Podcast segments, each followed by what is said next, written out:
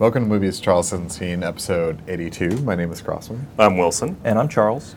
Each week, Wilson and I share a classic movie we have seen with Charles that he has not seen. This week, we watched the 2004 movie Mean Girls. So, Charles, tell us about it. So, Mean Girls is about a girl named Katie Heron, and she grew up homeschooled in Africa, um, but now enters high school in America. And she quickly gets slighted by the group of the most popular girls on campus, and so decides to plot revenge with some of the friends she made who are less popular. But in doing so, she has to become part of their group. And eventually she realizes that she has become one of them fully instead of just pretending to become them. And she has kind of lost her identity and become a real jerk. But in the end, she is true to herself and fixes all the problems in the school. and suddenly society is all happy. At least her and her friends are. Yeah. Yeah. Uh, Crossman, this, this was your selection. Um, and I, I frankly had forgotten that you hadn't seen this movie because it just. This, this movie is just like omnipresent. It's, it feels I like it's sort everywhere. of felt like I'd seen it because it gets referenced so much, but Right. I really hadn't somehow. Right. So, what, what, what brought you to this one? Um, for that reason, right? Yeah. It's, uh, That's a good reason. it's a pretty popular teen movie. It- it- it pro- it's probably in the running for most popular, right? Like, in terms of just viewership. Like, At least for our current age group. Yeah. Yeah, within our generation, I imagine that this is one of the more widely watched teen movies out there. Like it's up there with Breakfast Club and stuff like that. I, it's probably past Yeah, yeah, That- just because it's more recent. at that. Yeah, at this But- point. Yeah, I mean, this is um, this is a huge movie when it came out. It was, Still is. Yeah. Yeah, Yeah, it was incredibly popular when it came out. Um, pretty well liked. I looked at the Rotten Tomatoes rating earlier. It's like 83% It's or funny. something, which is like very solid for a comedy. It's actually very high. Mm-hmm. yeah. I think I might Uh, have just missed the wave on this movie because it came out probably as I was entering high school or just before. 2004. Yeah. Okay, because I graduated in 06, so this was like right in the middle of it Yeah. for me. But I definitely heard of like my classmates talking about it later, just not I don't remember it when it came out. Yeah. So I mean, how many of these jokes did you already know? Because I feel like this isn't So like- many of them. yeah, right. Like, Yeah. There were actually a bunch of references that I didn't realize were from this movie, like the "Get in, loser, we're going shopping" quote. Yes. I love that one. I didn't realize it was from this movie. Oh yeah. Uh, yeah. So she said it, and I kind of cheered a bit. It's like the, the pieces come together. yeah, or like uh, the Hugo Glenn Coco thing. Yep. yeah. Well, first of all, that's just one throwaway line in the whole movie. I have no idea why people reference that. It's funny. Like it never gets mentioned ever again. uh, I'm not really sure why it's funny, but it gets referenced a lot. Right, but it is funny, right? Like it's just it's fun to say anyway. I guess so. yeah, uh, but yeah, this is one of those movies It's, that it's the clueless of the aughts. Like, yes, and I think that that's the nearest co- comparison um, is By is far, Clueless. Yeah, like it, there's a pretty direct lineage. It's far more grounded than Clueless is, where it's like Clueless is about, well, it's a Jane Austen You- story. right. It's about rich people. Yeah, This is about upper middle class people for sure, but Well, some not of the mean girls necessarily. are still are super definitely rich. Like yeah. Regina George is definitely framed as very wealthy. Yeah. um, and then the other. Um, Gretchen Wiener's like her dad is the toaster strudel Yeah. Yeah. king, so Yeah. like there's some there's some wealth disparity there. Um, But it's not overtly about being rich, like No, it's not. Clu- uh, Versus- Clueless, Clueless is it's very much About engaged. I'm not sure if I ever dynamics. see them Yeah. really flaunt their wealth outside of just visiting their house and it being big. They don't seem to try to buy people out or anything like Yeah, that. that's not central to the story. I don't think, and I don't think the movie is really that interested in, in wealth disparity in general, um, as opposed to Clueless, Clueless, which I think is, Yeah. and does make it pretty central. Um, so yeah, I think this is a funnier movie than Clueless, not by a lot, but I think that Clueless is like a better constructed movie. I think Clue, Clueless is like more sincere, Yes. wh- which is the opposite of what you just said. Yeah. Wh- wh- well, well, uh, why do you say that? What do you mean? well, it's like it seems like it wants to treat its main character as like a normal person, not as like a comedic joke. or Right. something. Yeah. No. That, that is what I said. I said that Yeah. I think that Mean Girls is funnier, where this Clueless is Yeah. yeah has a, is better constructed. Yeah, Like, yeah, has more character to it and is, Yeah. has a more interesting arc for sure. It has Yeah, uh, I said the same thing, just Literary more source poorly. material. yeah, so that's that true. helps a bit. Yeah. Although this uh, uh, Mean Girls is based on a book as well. um, the Queen Bees and on a, Wannabes. on a nonfiction book. Right? Yes. I believe. Interesting. yeah, yeah. And I haven't read it and don't really know that much about it. I don't think it has much to do with what's actually happening here. You- I think she pulls the concepts from it. Yeah. Um, but that that's kind of it. And really, the concepts that she pulls are like sometimes girls aren't nice to each other in high school. But, What? Well, yeah, cliques exist in high school. like, okay, no, no shit, Tina. And by she, you mean uh, Tina, Tina Fey. Tina Fey. Yeah. Who wrote it and did not direct it? No, Um, a guy named Mark Waters did. Mark Waters directed it. Um, so, who which did 500 Days of Summer. which I, I liked a lot. Have you seen Five Hundred Days of Summer? Yeah. Yeah. Yeah. I like That that one movie. I have seen. That is a good movie. Um, it's another one of those ones that's like responsive to the manic pixie dream girl thing, which is becoming its own genre. and misread. Yes, frequently misread. That is definitely true. Um, i- inexplicably, right? Like the movie is pretty clear. Five Hundred Days is pretty clear that you're not supposed to be on the Yeah, main but character's side. I think people will end up reading things in the way they want to see them, and that's how misreads end up Mm-hmm. right, happening. which I think is a critique of the audience more than more than the film. Um, but in any event, like I think that a lot of people think that Tina Fey directed this, and, and she did not. She wrote it, and it's one of the rare instances where the writer is more closely tied to, more closely associated with the film than the director. I- Yeah. I, don't think you see that t- happen too often. She's For a sure. big name. Say again. She's a big name. She is a big name. Yeah. This movie definitely had her style of comedy. Yep. I, I could see it all throughout. Like I, I've, I love uh, Unbreakable Kimmy Schmidt, and this had the same sort of feel to it. Uh, very like kind of rapidly paced.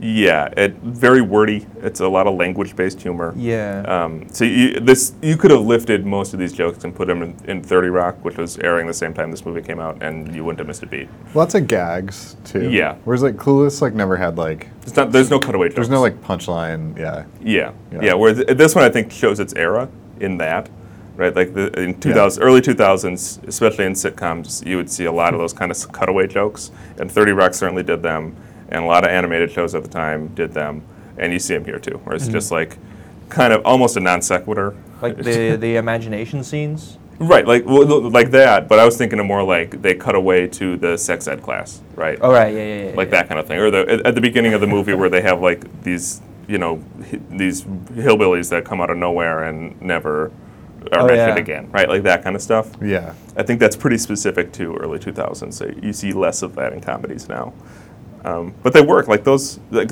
Tina Fey is so good at the one-liner, like so good at just the one-off joke, that those are all funny. They're nearly all funny. Um, did you like the movie, despite like it's- having semi seen most of it? Yeah, definitely. I, mean, Okay. I, I thought it was hilarious. I, I like Tina Fey's uh, style of humor, Mm-hmm. so it resonated pretty well with me. It, it didn't feel like it had aged very much. Like it, it feels very relevant still. It's not really that old. uh, if you just you know ignore their phones, I guess you could just plug it into today. Yeah, yeah, you're right. Um, and I guess I've seen this movie so many times. Like I, it's one of those ones that I feel like I almost didn't need to watch it. I did, but I feel like I didn't need to rewatch it for this episode because I've just seen it so so many times. It's an easy movie to watch, Yep. an easy movie to throw on. Yeah. Yeah. I, I saw it a bunch. And, yeah. Yeah, and it's one of like you're with a group of people, and it's like, like, who do you want to throw a movie on? Like, it's easy to just pick Pretty watchable. to, to pick Mean Girls because Yeah. nearly everybody has seen it.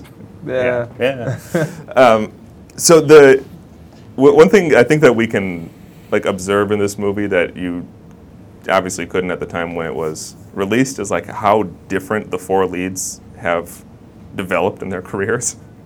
like they're all they've all Where they've taken gone like since. like d- almost d- drastically different career choices, Yeah. and most of them have been reasonably successful, um, but they're still just strikingly different. Where you you have uh, Rachel McAdams, who's certainly the strongest performance here, going on to like be nominated for Oscars and like she was in Spotlight and she does like those kind of movies, and you have the Gretchen Wiener, or Lacey Shaper, who plays Gretchen Wieners, is like doing exclusively Hallmark movies now. Uh, yeah, I didn't recognize Hey, her. that, that pays the bills. It must, because she's been in a Yeah. lot of them recently. She was also apparently the lead in the m- movie adaptation of the Christian Mingle website. What? So, I haven't seen this movie, but it was on It's the Christian IMDb. Mingle version of the Social Network. No, I don't think. I think it's just a romance, and the premise is that they happen to have met on Christian Mingle. Okay. Uh, but she was in that, right. um, and other similarly Christian themed, like many um, Christmas movies are, are on her resume now. Um, and then you have the Amanda Seyfried. Uh, She's like a serious actor too. yeah, who who it, was like in- does more art stuff, right? Yeah. So she's like split her time between like really schmaltzy romances, and also like she was in Twin Peaks and Oh. and first performed recently, and like she does I a don't bunch know of what I've stave seen her acting. in. I've only seen her in that like shitty Justin Timberlake movie, the Which- like in time or about time. Oh or yeah, one of those. had that. It- it- yeah, and she was in Mom. She's a lead in the Mamma Mia, most recent Mamma Mia movies, uh, including the one that's uh, in theaters now. Yeah. Um, and then Lizzie Lohan just became a drug addict.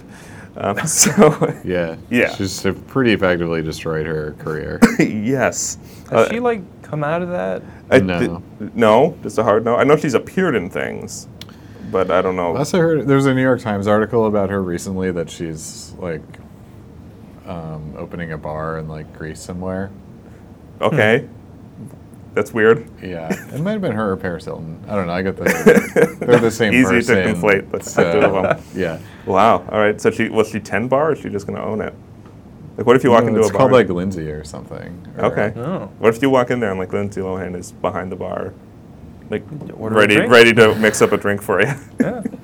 no, she was in she was in a, a web series or something recently, but really? Sick Note. Sick note. Yeah, she Oh. has two upcoming projects, which are probably bad. Okay. Maybe she could promote her bar with these movies. Yeah, Yeah. I don't know. When I googled Mean Girls, uh, it said she was clamoring for a sequel, and There the, is a the sequel. articles seem to be recent. So Yeah, there is a sequel. Oh, okay, well, Yeah. I'm confused then. there, mean Girls 2 is a movie. Oh, that like nobody saw. Then no, but yeah, it was like a straight to DVD thing, just to cash in on like the surprise of this movie being successful. yeah, of Um, and I don't think any of the old cast appears in it, but course not. it exists. So it would have to be Mean Girls three, is what she wants to Yeah. make meaner, meanest girls, I guess. Apparently, there was a planned Mean Moms, Really? but uh, that like never went anywhere. Okay. Speaking of which, I feel like people forget Amy Poehler's in this movie.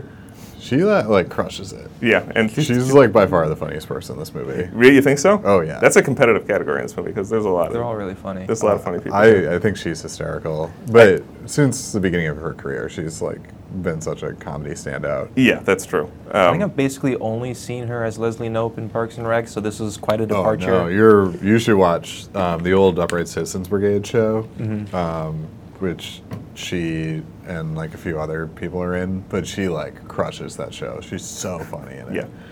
and it's from like the early '90s or something. So it's like a very Okay. young. It would have uh, to be because Amy like she Poehler. and and Tina Fey were roommates, right?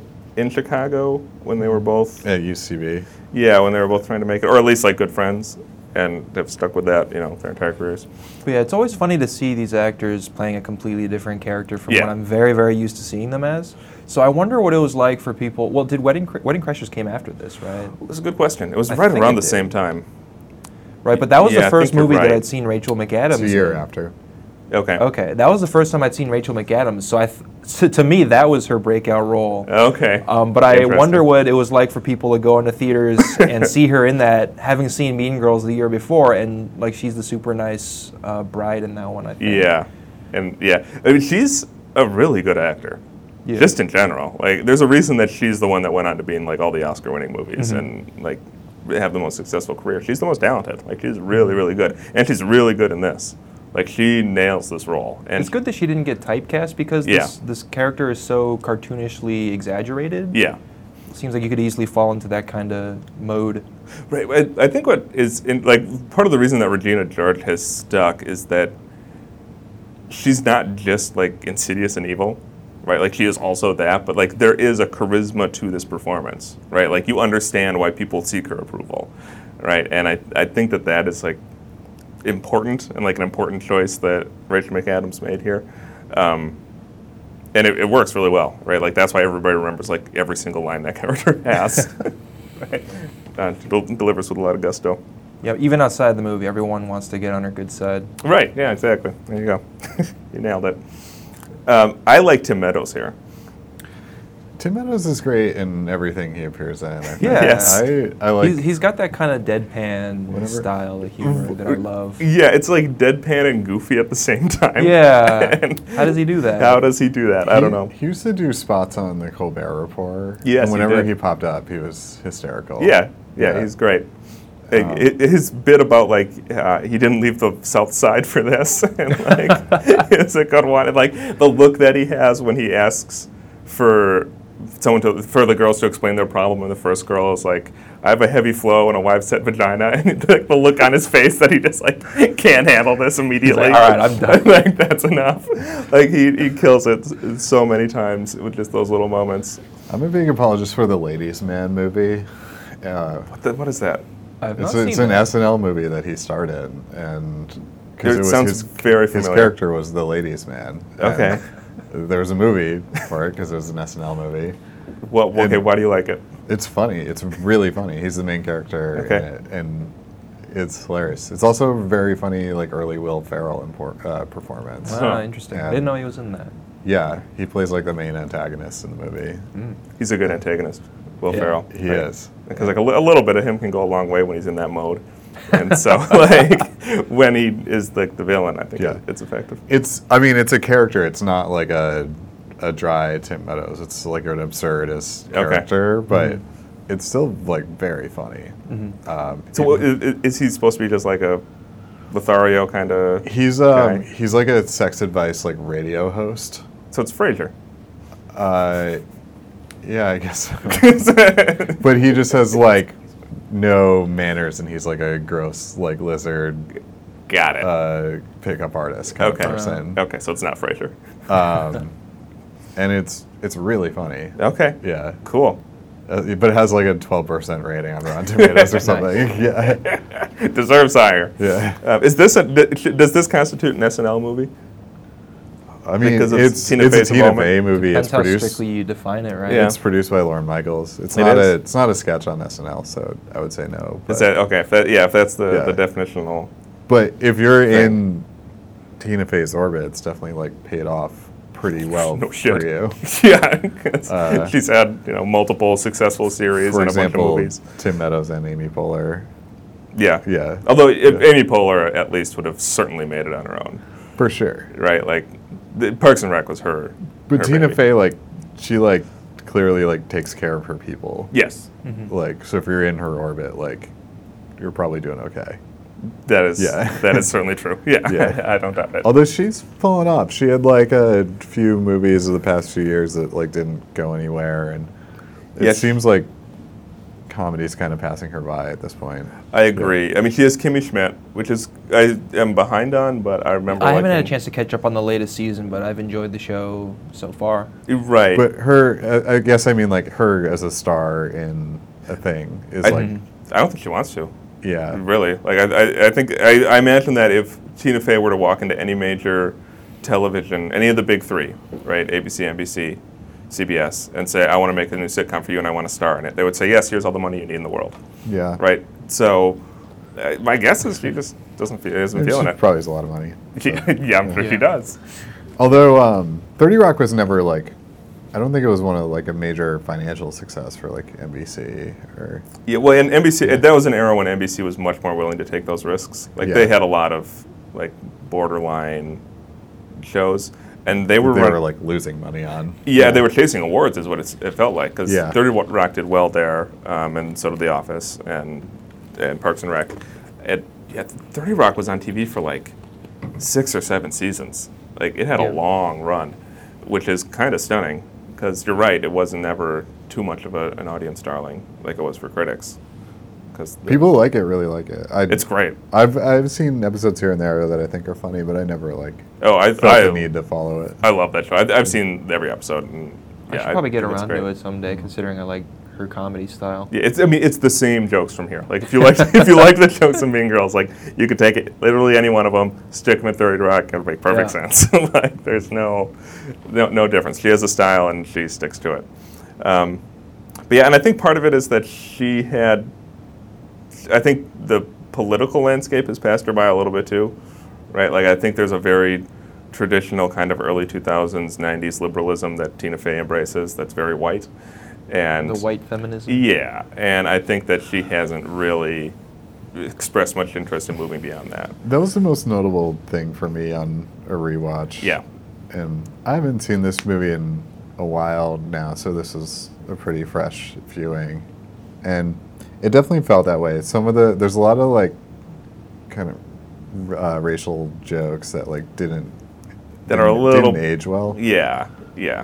Um, and But- yeah, I don't know. We can start there. right, right, like the, Yeah. the Indian guy is good at math, right? And the other guy on the math team is Asian, right? And you have and you- you have the Asian girls that are portrayed as more promiscuous and open to being with this older man, Yeah. right? Also, I think they're Vietnamese, which Mm. uh, perpetuates those harmful like Southeast Asian Mhm. stereotypes. yeah, and I think that she's leaning into that a little bit. Yeah. Yeah. And, and just like the, there are, are now, uh, other than the Mathlete guy, not really any characters of color in this movie. Not speaking, no. Yeah. They're there. They're kind of just like wall. Yeah, well, Tim Meadows. I'm sorry, I'm um, sorry. Tim Meadows is certainly. Uh, Yeah, but among A like major the character. teens, Yeah, there's highlighted like racial groups because when we're introduced to like where everybody sits in the cafeteria, it's Yeah. like this is where the black kids sit, this is where the Asian kids sit, and right. yeah, Right. And, but yeah, they don't have a central role at all. And even Clueless, like the Stacey Dash character, was important to the movie, right? Like that that was a the, the supporting character. Mm-hmm. Clueless felt a lot more progressive on rewatch uh, racially, which is Yeah. and it's a ten year older movie. Yeah. So it- Well, I will say that I did Yeah. appreciate the Kevin G character actually. Okay. Yeah, the dude was kind of my hero, because like he does embrace like you know his academic prowess by being in math club, but he's also like a really sociable and good-looking guy. Right? That's And true. that was You're right. like that's like unheard of for like a portrayal of a math dude. Yeah, that's a good point. Yeah, and I do like his line where he explains to Lindsay Lohan that he only dates women of color. Yeah, that was Like, awesome. was- just like rejects her Yeah. outright. Like that one kind of kind of still landed for me. Um, so yeah, that, that is that is well heard. Um, but I think that like Tina Fey's personal politics, I noticed them more here than I had on on prior viewings, uh, and the movie does not benefit from from Tina Fey's personal politics. Um, so yeah, that was a bummer. Do you mean um, just like how non-white characters are portrayed? Is that That yeah. yes. Um, also, she has like, like when comedians have cotton flat got flack for bad jo- racist jokes, misogynistic jokes. She has come to the fence of some of them, not loudly, but she has, in in the, the normal kind of well, anything anything is available to comedy kind of way, and you know I, I think that that argument doesn't really hold water anymore. Like I think that that is just an an old argument, and we have I don't think she's learned rejected her it. lesson since that movie came out. Because Yeah. like even in Kimmy Schmidt, there was that one like awful, like Asian episode, Yeah, you're right. the the Japanese opera episode. yes. Uh, that I have to skip every time I watch Unbreakable Kimmy that Schmidt. was bad. Yeah, that was really bad. I'd, I had forgotten about that entirely. And I Yeah. haven't- you I were correct. haven't seen it, but I heard a lot about that. It, it, it was awful. yeah. yeah. So she's still she's still figuring it out. I yeah, guess. well, and I wonder if she ever will. Because she doesn't seem that interested in changing. Right? Like, she got a No, lot I of. mean that episode's her digging in against the criticism Yeah. because I think it was a response to her portrayal of uh, the Asian male lead, who they tastefully You're named right. Dong. yeah, you're right. Um, and uh, he had like an accent and all that, right? I mean, he was supposed to be an immigrant, I guess, but still, you don't have to make him an immigrant. right. Well, and um, the accent was It's- played for laughs a lot. Yeah, and- that too. And yeah. they, they so people complained about that, and the theory is that she made that episode like as an angry rebuttal to that it- attitude. Yeah, it clearly was too, right? Like there, Yeah. it, there, it wasn't a theory. That's like text. That was just right there. Right, I wasn't sure if it was theory or if it was confirmed, but uh, yeah. I mean, you can just watch the episode. So it it's was pretty clear. disappointing. I think- Although they did take away his accent a little more in the second season, so I was appreciative of that. Okay, that's something. He spoke more normally. Yeah. Beyond what you said about the Asian women in this movie, um, they're also they speak in I assume Vietnamese to each other, Mhm. which is like again like another like bad Asian stereotype where you're like always the other, you're always like an immigrant, where it's like Right. Second generation people like speak English. Like they, yeah. They're they're 16 year olds like Yeah. going to a, a high school with that looks Yeah. like it's a fancy you know rich kid high school. Yeah. Right. Like they can speak English. Yeah, yeah, exactly. Yeah. There's not not any yeah doubt. so there's about like this like eternal otherness that Asian characters are kept in. that. right, and like Yeah. uh, Tina Fey embraces that.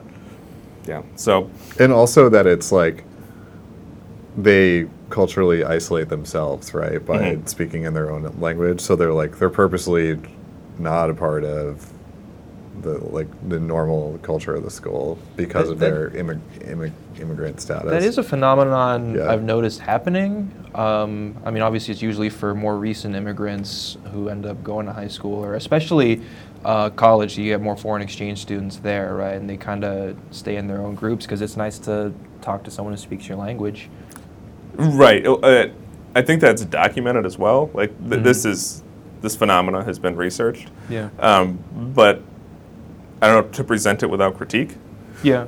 which I think is what Tina Fey is doing here. Um, I don't know. It's, it's worth. well, I think it's just examining. played for laughs. Like they're Yeah. Which is the lack of when they critique, right? speak in Vietnamese, it's like it's funny because they like Because they're not 'Cause it's speaking not English. English. yeah, It's not yeah, English. that's They're- that's like the Yeah. point of the joke. And They're it's not like, the other kids. So yeah, that that stood out to me as being like, uh, Yeah. it doesn't didn't age well. Right. the other thing that like really stood out to me is she like Lindsay Lohan's main character when she like comes into school, she sees like a table of black students. no. It says like hello to them in Oh some yeah. African language. It's like Which is probably made up. yeah. yeah, which like I get the punchline of that joke is that she like Grew up in Thinks Africa. that black people all speak whatever her African language. Which choice is. doesn't make sense at all. Like, if you're in Africa, there's so many languages spoken, and would you not have the concept of like Black Americans? Like, Yep. ev- like, Yeah. yeah, all that. I, I get that they're like just doing it for a joke, but it's like, come on, like, there's You wouldn't write that joke now. yeah, Yeah. yeah, And it doesn't make sense. Period. Yeah. not Uh, not at all. It, yeah, all it does is serve to like, yeah, point out the segregation of their school. Right. Yeah. Uh, And it seems like the only politics that Tina Fey is interested in, and this has been true, I think, throughout her career, is like traditional, like second wave style feminism. Right. And I think that you. Non-radical feminism. right. Exactly. so the feminism that says like you're, it's okay to be good at math. Right, which is a major theme in this movie, and it's like yes, I mean th these are all things that are true, but also like very level one thinking, right? Like very obvious kind of stuff. And for me, that may, that when that is the extent of your your feminist critique in this film, it just kind of makes it politically uninteresting and politically Mm-hmm. unchallenging. Um, and I think that it's it, it almost comes across as self-congratulatory at a certain point, where you're just like saying like, yes, we. Uh, you, we uh, acknowledge, Tina Fey, that you think that it's okay for girls to be good at math. It's like, okay. Like, It's like putting out a hashtag these days. yeah, something like that. And it's easy to just throw it in. The movie also felt like at times that it was en- engaging in like slut shaming. Like it played Yes. the it played the line where it's like, oh, we need to support all women, but also, isn't it funny when we call them slutty? Yeah, yeah, like the um, and and also that the of the four, the plastics character, the one that is portrayed as the sluttiest, is also the dumbest. Yeah, Right. I think that that is a thing as well, and also has just the least character. Period.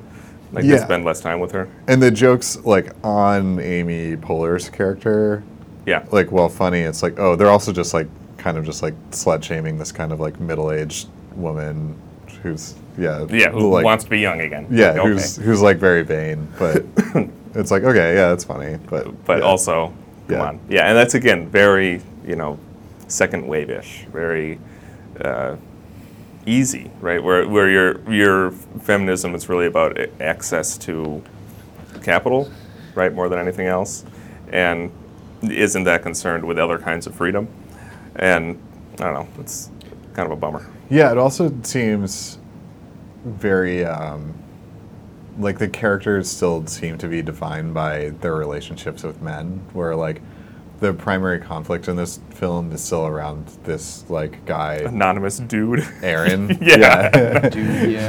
Where the, it's the guy looks like a knockoff cross between Zach Efron and Brandon Routh. Yeah, right. Just like here's a, a generically handsome person. Yeah. yeah. Very bad actor. Uh, yes. Also, yeah. Very, very wooden Yeah. performance by Aaron. By whoever Which I he guess is kind of funny because Uh, they're he's like there they're for the fighting face. over this like very wooden character. Right. And, Yeah. And, and and in- in that sense, maybe she has a point, right? Where it's like, why fight over like this guy, right? Because the, the end of the movie is that they learn to not do that, right? The, the the the conclusion of the film is, yeah, we should get along. We shouldn't be fighting. So if her point is that collaboration among women rather than fighting over trivial bullshit is good and important and should be encouraged, then like making the guy they're fighting over like bland and not really that desirable I think makes sense, right? Like feeds back into that point. Yeah, I'm not sure I took that away from the film. but Well, I, I, I think we can certainly agree that that's the thesis of the movie, right? That the thesis of the film is that yeah, yeah. women should work together, right? Like I that's- think yeah, That, I think that's what she wants to be saying. or yeah, yeah. So the the conflict between women is like very superficial Right, when it comes down to popularity contests. right. Yeah, Uh, although now that I think of it, like so much of that still comes from slut shaming and patriarchy and orienting around men. Uh. it sounds like you needed to make this point. Yeah. Go ahead. yeah. Uh, well, I have an in, in kind of inverted point to this as Please. well. That the non-hot high schoolers in this movie All are, jokes. are not treated very well. Yeah. either. So it's like if if we are should not slut shame the sort of the nerd girl who she falls in with Lizzy and Caplan? sort of like somewhat yeah, yeah Yeah. she's like kind of a goth nerd artist person Yeah. she just like fills that the like, weird kid yeah. stereotype She's the role weird kid. not treated super well and then all the wrestler women in the school not treated very well either they're That's- really highlighted for their like imperfections Yeah. Uh, That's one thing that really bothered me was um, they kept hammering in this point about like not being mean to other people for what they are and things like that, right? And then they make all these terrible jokes about the math students Yeah. at the math competition, right? Like there's supposed to be this big triumphant moment that celebrates their love of math and how you know they're all great because they do what they love, Mm-hmm. and then they're making fun of like the other math team for being virgins and like their girl is like ugly and Yeah. stuff like Well, that. All, of I'm them, like, all of them are goofy and looking I'm like, except what for the hell? just- yeah. Yeah, and then there's a lot of girls in the movie who are just like kind of punchlines where there's like there's like a fat girl and she's like a punchline and And, and the punchlines are about them being and, and there's a unattractive or handicapped fat, person right? Yeah. Yeah. and the Asian women in this film. So it's like well you're saying two things that contradict each other. yeah, they Yeah. contradict each other where it's like, oh well we shouldn't we you know, we we shouldn't try and be Lindsay Lohan for, and Regina Jacobs. Right. But if you're not, you're also a punchline and like not interesting or worthy of this film focusing on you. At all. Right. Tina Fey can Yeah. still make fun of you. Yeah, Yeah. it's fine. Yeah. Um, have you guys seen Freaks and Geeks? No. Have you seen Freaks and Geeks? I, I've seen a number of episodes. I okay. haven't Well, there's only watched- like Oh. eight of them. So well, I've seen like four. Okay. Yeah. So this reminded me, like this conversation reminded me of an episode of Freaks and Geeks because the lead character in that is similar to the uh, the Katie character here in that she is the smart girl that's kind of rebelling and finding herself, and they like treat it with more seriousness. It's still a comedy, but they treat it with more seriousness and more gravity. And there is an episode where she gets cajoled into joining the mathletes again, and there's a big math competition, and she is about to start the competition or like she's on like the big final question and all of her weirdo friends that she's been like the cool kids that she's been trying to get in with show up at the last minute and like sincerely cheer her on and like encourage her and she ends up winning the, the thing right and it feels like the movie could have done something like that where like the, where, where coming together actually has some substance to it and it's tied to the people that are participating in that that togetherness and Mm-hmm. instead it yeah it's not that instead there's just like these soft sh- focus shots at the end and like they smile at each other for a while I don't think the movie knew how to like resolve its conflict. Um, right Uh, a common problem in co- comedies Yeah. Yeah. Weird. So what they end up doing is they do like a bunch of trust falls and like apologize to each other. Yeah. Which is like that's not anything yeah, it's not gonna do anything. And then it's not gonna solve a systemic issue. Yeah. So just talking it out, which is actually like a very liberal solution to things. So Right. Well, I mean, in, in 'cause line with Tina's it politics, acknowledges Tina Fey's it, politics. it, it almost romanticizes the systemic issue right because the very end of the film Yeah. is that the girls before them all have the same problems yeah. right? Like imagine the movie where the where Regina George and Katie Heron and Gretchen Wieners and the Amanda Seyfried character, um, like recognize that these girls coming in after them are are following the same path and instead intervene and say no there's a better way here's the problems that we had here's how you can learn from them and do differently and they like actually try to change it in a way that is meaningful instead of just like we feel better now so fuck it which again a very liberal response um, like imagine that movie right like that would be interesting right Yeah. like i and th- this movie like instead is Gotta, saying gotta get like the sequel going. Right. Yeah. Instead, it's saying these problems are inevitable, and Yeah, you can't solve and them. you They're can't you can't timeless. fix What did them. they say? All, all she said was like, "Oh, they'll figure it out," or something right. like that. yeah. right? It's some sort of just throwaway bullshit like that, which again I think speaks to how to Tina Fey's worldview, right, to a certain extent, um, that these problems are eternal and unfixable. Yeah, we're, I much prefer the like Heather style resolution where it's like, well, let's just kill these people. Yeah. which the movie ki- almost does. with Yeah. the- which Yeah. it hits. Uh, Regina Jacobs gets hit by a bus, which George, is fine. But George, yes, whatever. Yeah. um, I was reminded of Wayne's World, right? Where they recognize that they don't have a real way to end this movie, so they just end it like three or four times. yeah, Wayne's World is Yeah. out and out a comedy where it's like not Right. really trying to well, do not. anything. I mean, Yeah. yes and no, right? Like it, it's about selling out. It's about corporatism. It's about like finding yourself, finding a place for your art within capital, right? It's doing all those things, and it kind of acknowledges that there isn't an easy solution to that by having the multiple crazy ending thing. Um, and like, what if this movie did that, right? Like, there's all sorts of Mm-hmm. options, and instead they just kind of went with the easiest the one. most lukewarm option. Yeah, yeah, exactly.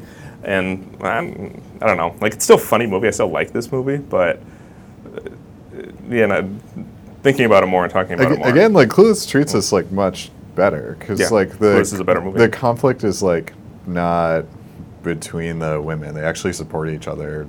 that's Really, that's the best thing about the Cher character, yeah, right? Is that it's not about her learning to be a better person. It's about her learning to value herself well and like value her time and see her own worthiness. Yeah, Um, and that is a much more interesting arc than like the blank slate that Katie is at the beginning. She becomes like a boring bad person, and then she ends it like a boring decent person.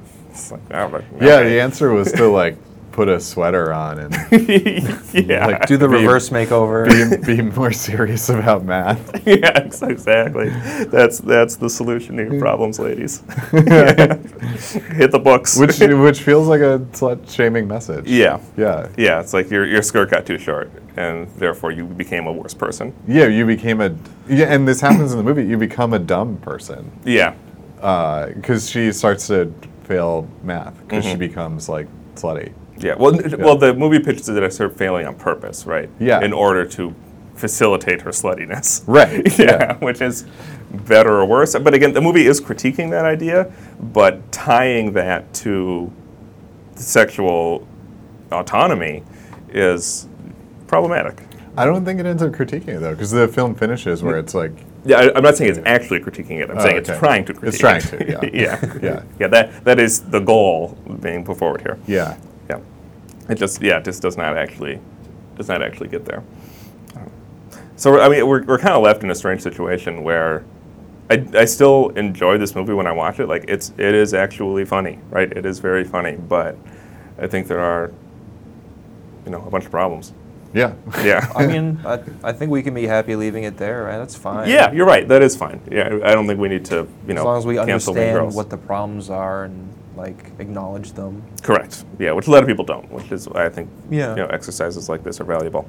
Um, but yeah, I think that I, I was trying to think like as I was watching it and as I was prepping for this episode, like whether I like this or Clueless more. And yeah, after this conversation, I think it's definitely Clueless. I think it's just a- oh for sure, Yeah. yeah. I think No. Clueless is a much better movie. yeah, yeah. I think so. I, even if this might be a funnier movie, like Clueless is a better movie. I think I get more out of it. But I don't know. Other people might have different thoughts. This movie has a lot of defenders and Yeah, I- fans. I yeah, I, I did I did a little research ahead of time and almost unanimously positive writing about this. Movie, Yeah. which is interesting because I think it's actually like pretty open for critique. So you think not enough people have dug into some of the problems that we've highlighted here? Yeah, well, the movie doesn't really invite it, Uh-huh. right? Like I I think that there is, it's easy to just kind of like skip along this movie and be like, Yeah. because it's like here's a joke, here's another joke, here's another joke. It's, Right. It's it's just- it's set up such that like nearly every line is a joke, and and Clueless does not do that, right? Like Clueless like picks its spots where Mm-hmm. where it's being funny and picks other spots where it's doing something else. I think I think you can also hide behind the shield of comedy too, where Yeah. it's like if you start to go too deep, it's like oh well, it's just a comedy. It's like- Right, which Yeah. is uh, again, a, a, a, I think an argument that has taken a lot of hits recently. Like Mm-hmm. Yeah. that is that's not holding water anymore. which Tina Fey is engaged with. Yeah, R- right, in a bad way. yeah. Yeah, she's engaged to that poorly. Um, yeah, I, com- I had completely forgotten about that episode of Kimmy Schmidt. God, that was. I think that might have been around the time I just like really stopped watching that show. like I just because that was second season, right? Yeah. Yeah, I think I was just like, oh, maybe maybe I'm good. maybe I can watch something else. Because yeah, I'd, I'd blocked that from my memory. I don't What, know. what do you guys think about the portrayal of uh, like gay people That's a good in point. this movie? Yeah, because there's the one. And there's a lot of lesbian jokes. Yeah, Yeah. They, they make a lot of like homophobic jokes and that kind of thing. But like, I mean, it's portrayed as being bad, at least. Yeah, or or at wondering least as if a it's- joke, right? But and not as something that anybody actually it is, right? Like there's nothing real about that sexuality. It's something that is uh, uh, absurdist or absent, right? And yeah, you're right, because the the Damien character is just a just a one-liner machine, right? The whole movie. Yeah. I think the movie is like pretty heteronormative, where it's like Yes, it's gay people are kind of like outside of That's what I'm saying. right? Yeah, Right. It- He's yeah. literally a token gay character, right? And he, like Yeah. you could r- run down a checklist of gay stereotypes, and like he checks Mm-hmm. a lot of them, a lot of them. Like he's really obsessed with the um, spring fling qu- king and queen thing. He has a gay accent. He, Mm-hmm. you know, is dressing. F- he has the pink shirt that he lends to Lindsay Lohan, right? Like so many of these kind of like Got dumb. posters of musicals in his room. Um, Right, right, exactly. It's like that, those kind of just really lazy stereotypes. Yeah, you're right.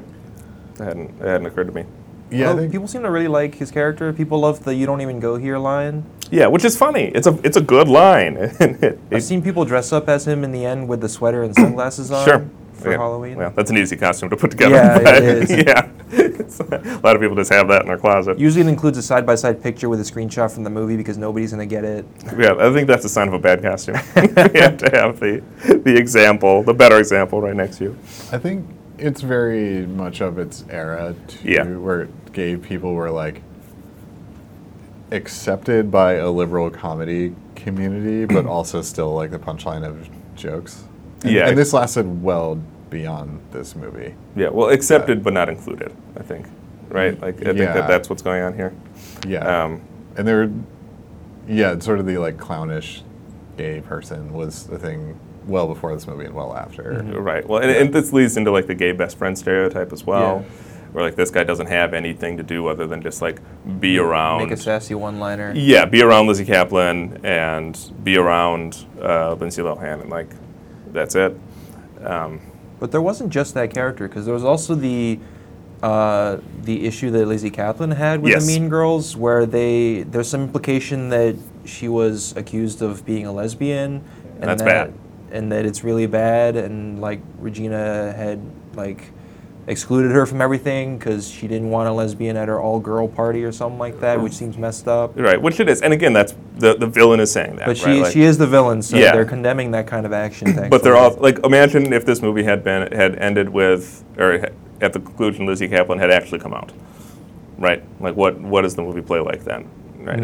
I, I I don't know, but they didn't they couldn't take that one more step, right? And actually acknowledge and embrace why this is a bad thing and like why Yeah. what why what Regina George did is really insidious.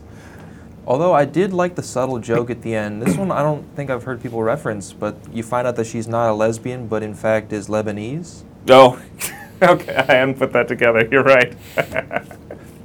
That's funny. okay, I, I, I get it. I Yeah, thought that was clever. that is clever. I, I had missed. Look at that. I'm finding new jokes in, in this movie I've seen a million times over the past, you know, 14 years. All right. Uh, any um, any closing thoughts on, on Mean Girls? I think we got it all out. Yeah, and I, I, I, we kind of tore this movie apart. Like I don't hate it. Like I, I still think it's a funny movie. It's worth watching.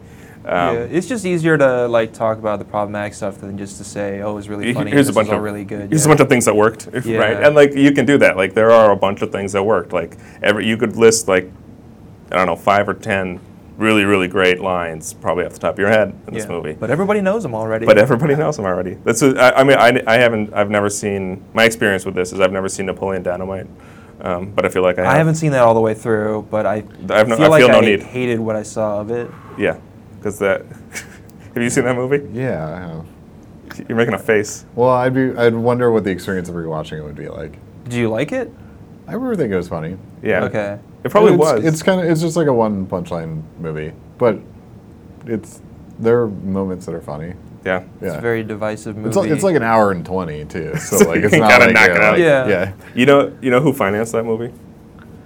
yeah. Uh, no, but whoever did made a lot of money. It was the Church of Latter Day Saints, and the reason is that they had Well, it's a clean comedy, right? Exactly. Yeah. They have put forward a challenge to the filmmaking community Oh. to make a movie without any sex, drugs, or violence in it.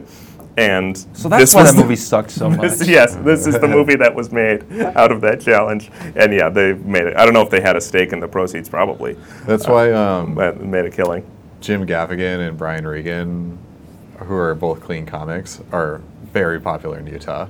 And they just Interesting. they just like insanely clean up when they like do comedy tours. You know, They- I've seen they a go lot to- of Gaffigan stand-ups, and I never noticed that actually. But you're right, He's it's really all food good. jokes. Yeah, he's like a hundred. Yeah. he's a But it hun- It makes sense, right? Yeah. I mean, you Yeah, look he's at it. hundred percent clean, which is like really hard to do. It's pretty That's impressive. Yeah, I didn't funny. even notice it, so that's I didn't really either. good. Brian Regan's not as funny as Gaffigan. It's a lot of like dad jokes, but he's still like Yeah. a legit comic. Yeah. Well, and Kevkin's really funny. Like, he's Yeah. up there. Yeah.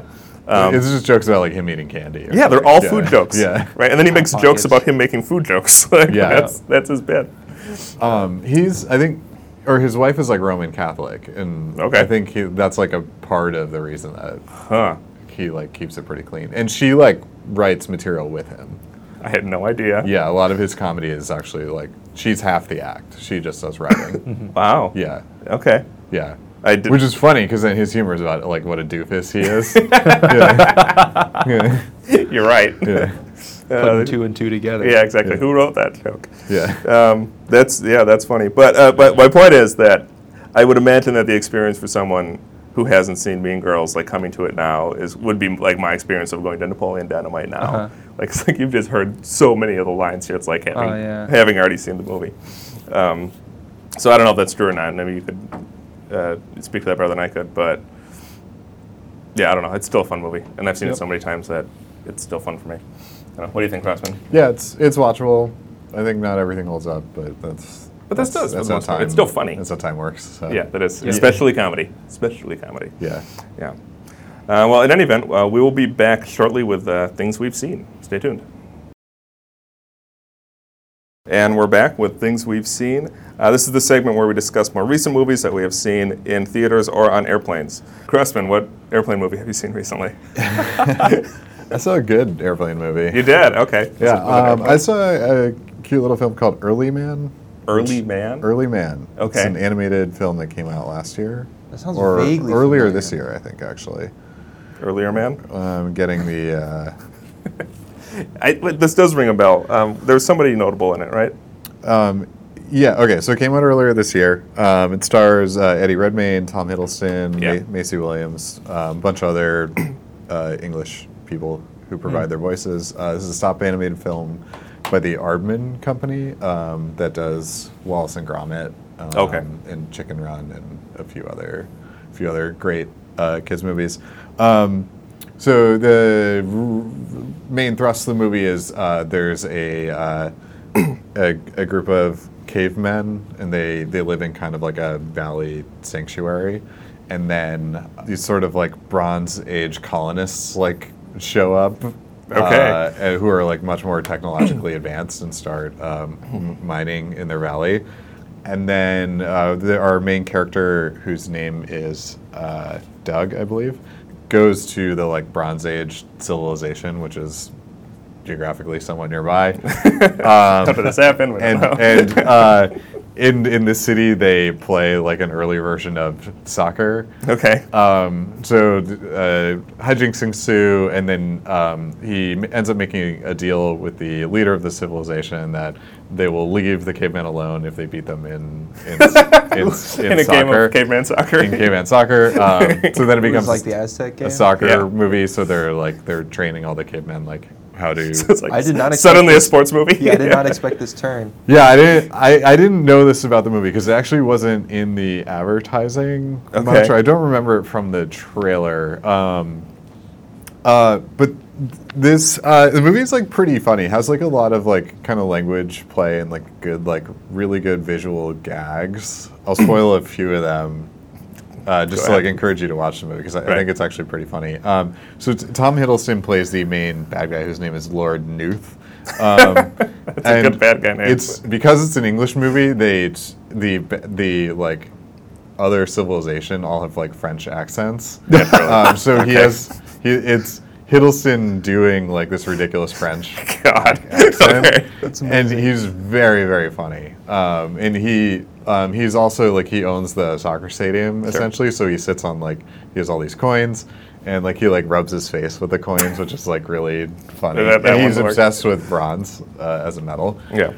few other good gags I thought were really funny were um, they're the cavemen are like practicing soccer, and one of the cavemen like kind of kicks a rock off the field. Okay. And we see off in the distance there's like a duck, and the rock like is like going towards the duck, and the rock keeps getting smaller and smaller, and then it's revealed that it's actually like an enormous like prehistoric duck, and the duck like then comes and like terrorizes all the good. cavemen. Practice is over. Yeah.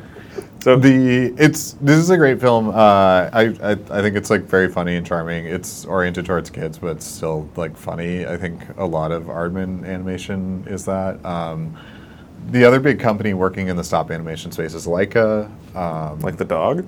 Leica, yeah, L A I K. They did um, Kubo. uh, Kubo. Oh, okay. And Kubo was great.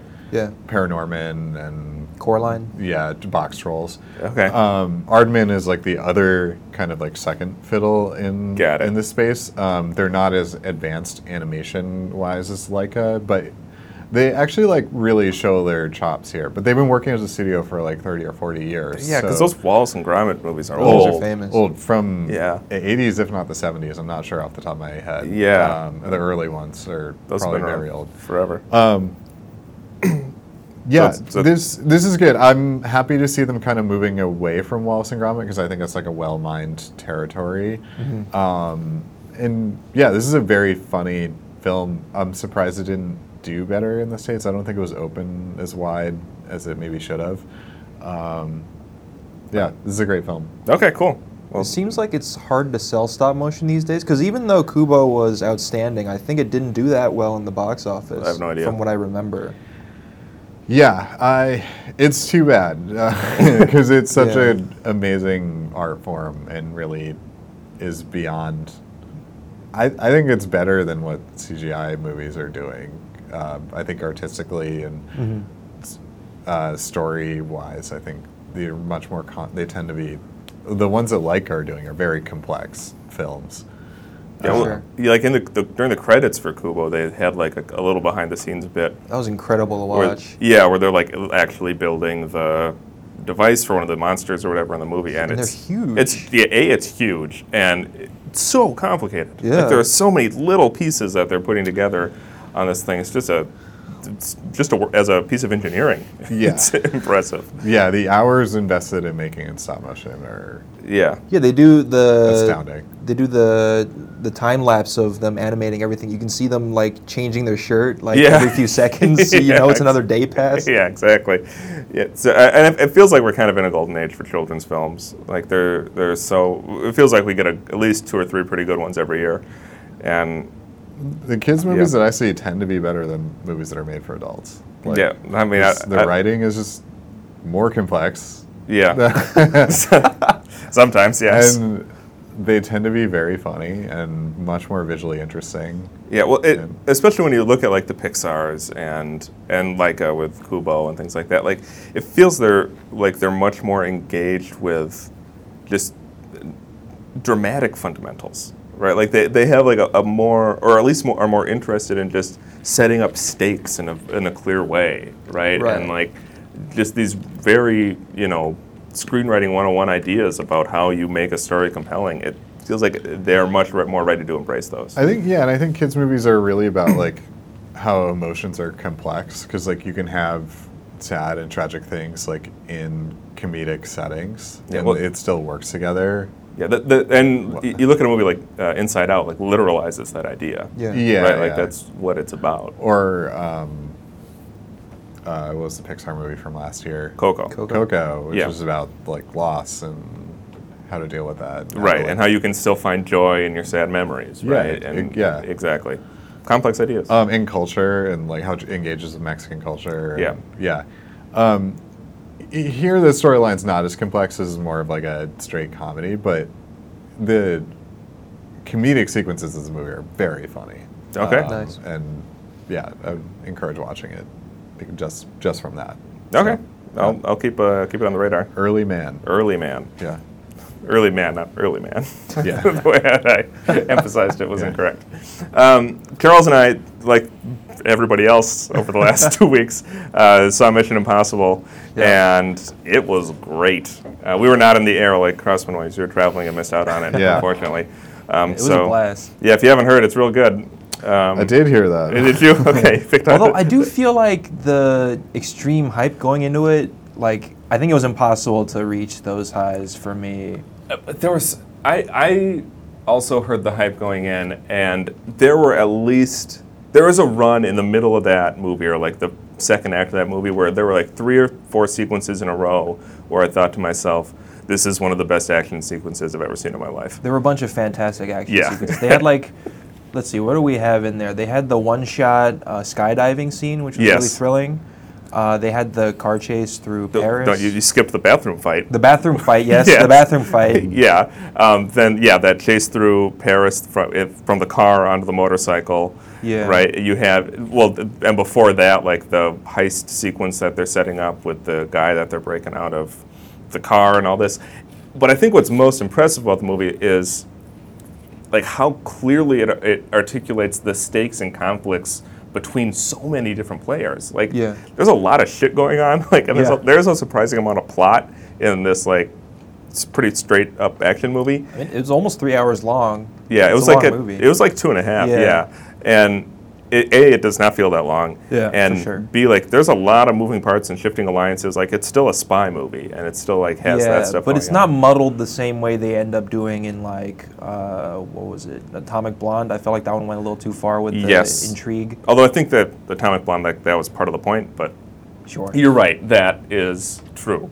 Um, because like the movie opens up and it's Tom Cruise in Belfast sleeping in an empty room. He gets the assignment from somebody about that just explains the plot and the premise of the movie. Yeah. And it just goes from there. And like that's it. There's no extra anything. It it feels like this movie learned all of the right lessons from Fury Road. Mm-hmm. Right. It, it I think there's a lot of similarities and it, it identified what made that movie work well. I don't think it is as good as Fury Road, which is you know like saying a basketball team isn't as good as the Warriors, but I think that it identified what's working there and like brought that into this movie. Mm-hmm. Um, so yeah, I I can't say enough good things about it. Like, Yeah, I mean the action scenes are all very well done. There's a lot of weight to what's going on, which is something Mm-hmm. that's really lacking uh, in a lot of action movies. Um, you can feel the danger a lot more than in many action movies. Like I saw a comparison between um, this movie and like the Avengers films, and like the action sequences. Uh, a lot of them are much more populated. Yeah. So like.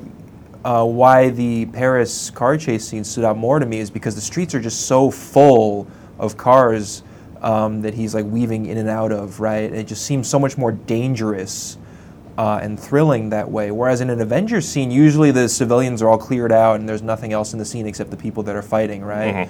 Um, and so they just kind of punch each Mm-hmm. which other is for a- a while, a but different you know that dynamic. probably none of them are going to die because they're all the superheroes and all that, right? Yeah. So uh, this one, like, I mean, you probably Ethan Hunt is you probably a, is know a he's not going superhero. to die, but Yeah. like, you know, there's a lot more danger and adrenaline in It these remind, scenes. yeah, that scene in particular, the the chase sequence in Mm-hmm. Paris reminded me a lot of Born Identity, right? Like, 'cause it's a, there's a pretty excellent and well done chase sequence in, near the beginning of Yeah. that film that plays out similarly. Um, and part of the reason I think those work and can look so populated, like you pointed out, is that it's way easier to CG cars and have it Oh, look yeah, real. certainly. Uh, And like, the, so the cars that he's narrowly missing are not, are not really there. Like, I Yeah. think those are those are pretend cars, but it still looks real enough, and you certainly feel it in the moment. Um, so, yeah, so, and the, I think my well, I don't know, m- maybe not most surprising moment, but almost most surprising moment is at the very, very end when they're trying to stop the nuke from blowing up everything, and you have that cut to white, and Tom Cruise is looking off in the distance. Oh man, is that a spoiler? That's a no, spoiler. it- they- they don't blow up the world in this movie. This movie doesn't end with the, the world being destroyed. That's not a Well, spoiler. I mean- You- really? You, you did you believe it? Did I you was like, think- are they are they doing this? Like, You- you, never- you- you don't know. It's the end okay. of the movie. They could have done they could have done anything, and we don't know if they're making any more If- Mission Impossible movies. If right? they got you with that for even a second, like this is a massively successful sequence then, because like you know they're not going to nuke the yeah, world. I mean, I had a moment where I was like, are they really doing this? Did they have the balls to go through with this? Right, and I think that a lot of people did, and Yeah. I, and that was amazing. That, that they could get you for even a moment to think that yeah, we actually did blow up the world. it's a massive success uh, for this film. So yeah, for me, it's the best action movie since Fury Road. Um, more great Tom Cruise, and I can't get enough of the guy despite his Scientology problems. I think I And would still put John Wick over this. It's a it's a toss up, I, I suppose, but man, And I, I like the Fast and Furious movies a ton, and there have been a few since Fury Road, I think. yeah, there have. Um, but this one's still up there. I mean, they're fantastic. It's amazing that this franchise has basically gotten better with age. I, Yes. I don't know how they accomplished that. I- but it's I don't amazing. either. The first movie's still really good. I saw it. I need to go back and rewatch uh, some of those. I Yeah. saw it last year, I think. yeah, I, I actually rewatched the second one relatively Ooh, recently. that is a garbage movie. It wasn't. I liked it a lot more than I remembered. like I, I was, I was basically into it, and I like might it have was to fun. reassess, but I remember viscerally disliking. Oh no, it. I, I had a good, I had a good time with it. Hmm. I like I like John Woo. I like Yeah, it's definitely a uh, John Woo movie. Like the the biggest The conceit. doves. All the yeah, fucking there's a doves. dove. that, that movie could maybe have done without the doves.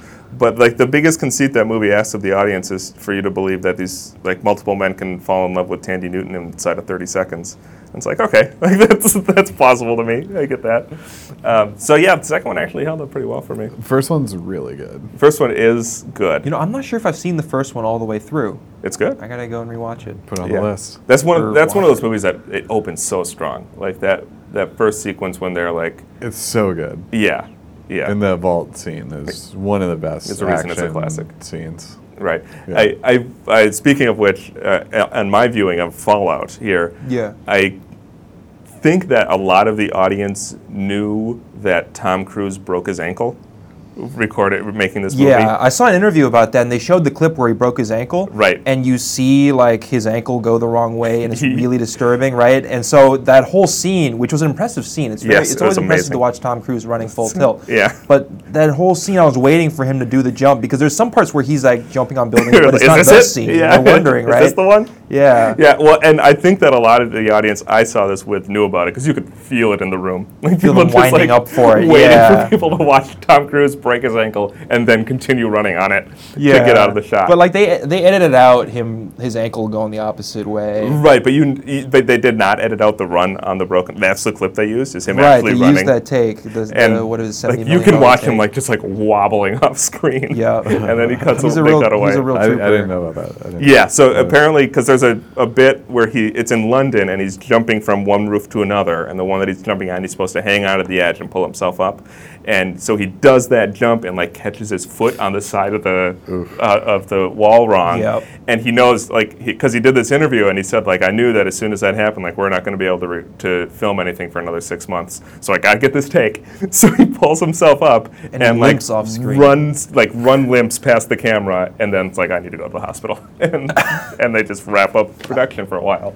That was a gnarly clip to Yeah. watch. They had like a side view shot, and you see It's- it very clearly, and it's disturbing. There is no mistaking what Yeah, that I'm is. good. I'm watching people get yeah, yeah. traumatic breaks. I've, I've had enough of my own. I don't Well, need to yeah. see it. Y- so. Yeah, fair. Um, it, and it was especially weird because that interview, like Tom Cruise is right there watching everybody watch him break his ankle, and it's like this Yeah. kind of surreal thing.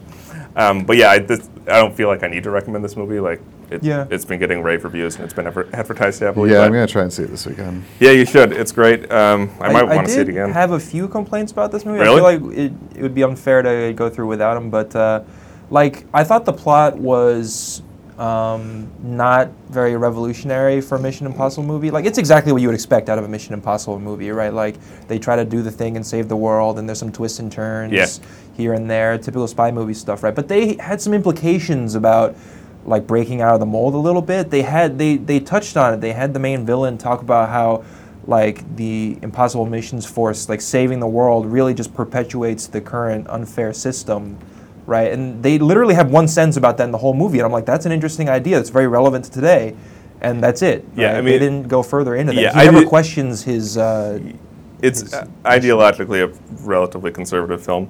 Um, I was reminded of Black Panther, Mm-hmm. right? Because I think in Black Panther they engaged with the villain's ideas more and like give them much more legitimacy, whereas in this movie, like the the villains are anarchists essentially, Yeah. and they just don't at all treat that with any kind of seriousness. It's just like the entire concept of anarchy is absurd on its face, and and not well they, worth they have an discussing. absurd way of trying to execute it Right, which again, of course they do. Yeah. Right, and but where, whereas in Black Panther, they like the point isn't that the ide- ideology itself is bad; it's that Killmonger's execution of it is poor, but that there is Mm-hmm. still something to be gained from it. And you know there are political imperfections in that movie as well, but this movie doesn't even make the attempt.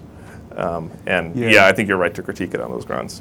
Yeah, and then he just goes back to saving the world after that. He's he doesn't even think about it really. Right, right, So this- that was a little disappointing. Um, so I guess for all the good reviews, I expected it to maybe have the story be a little more daring or a little more different, um, because you know basically every Mission Impossible movie kind of has this same plot, right? Yeah.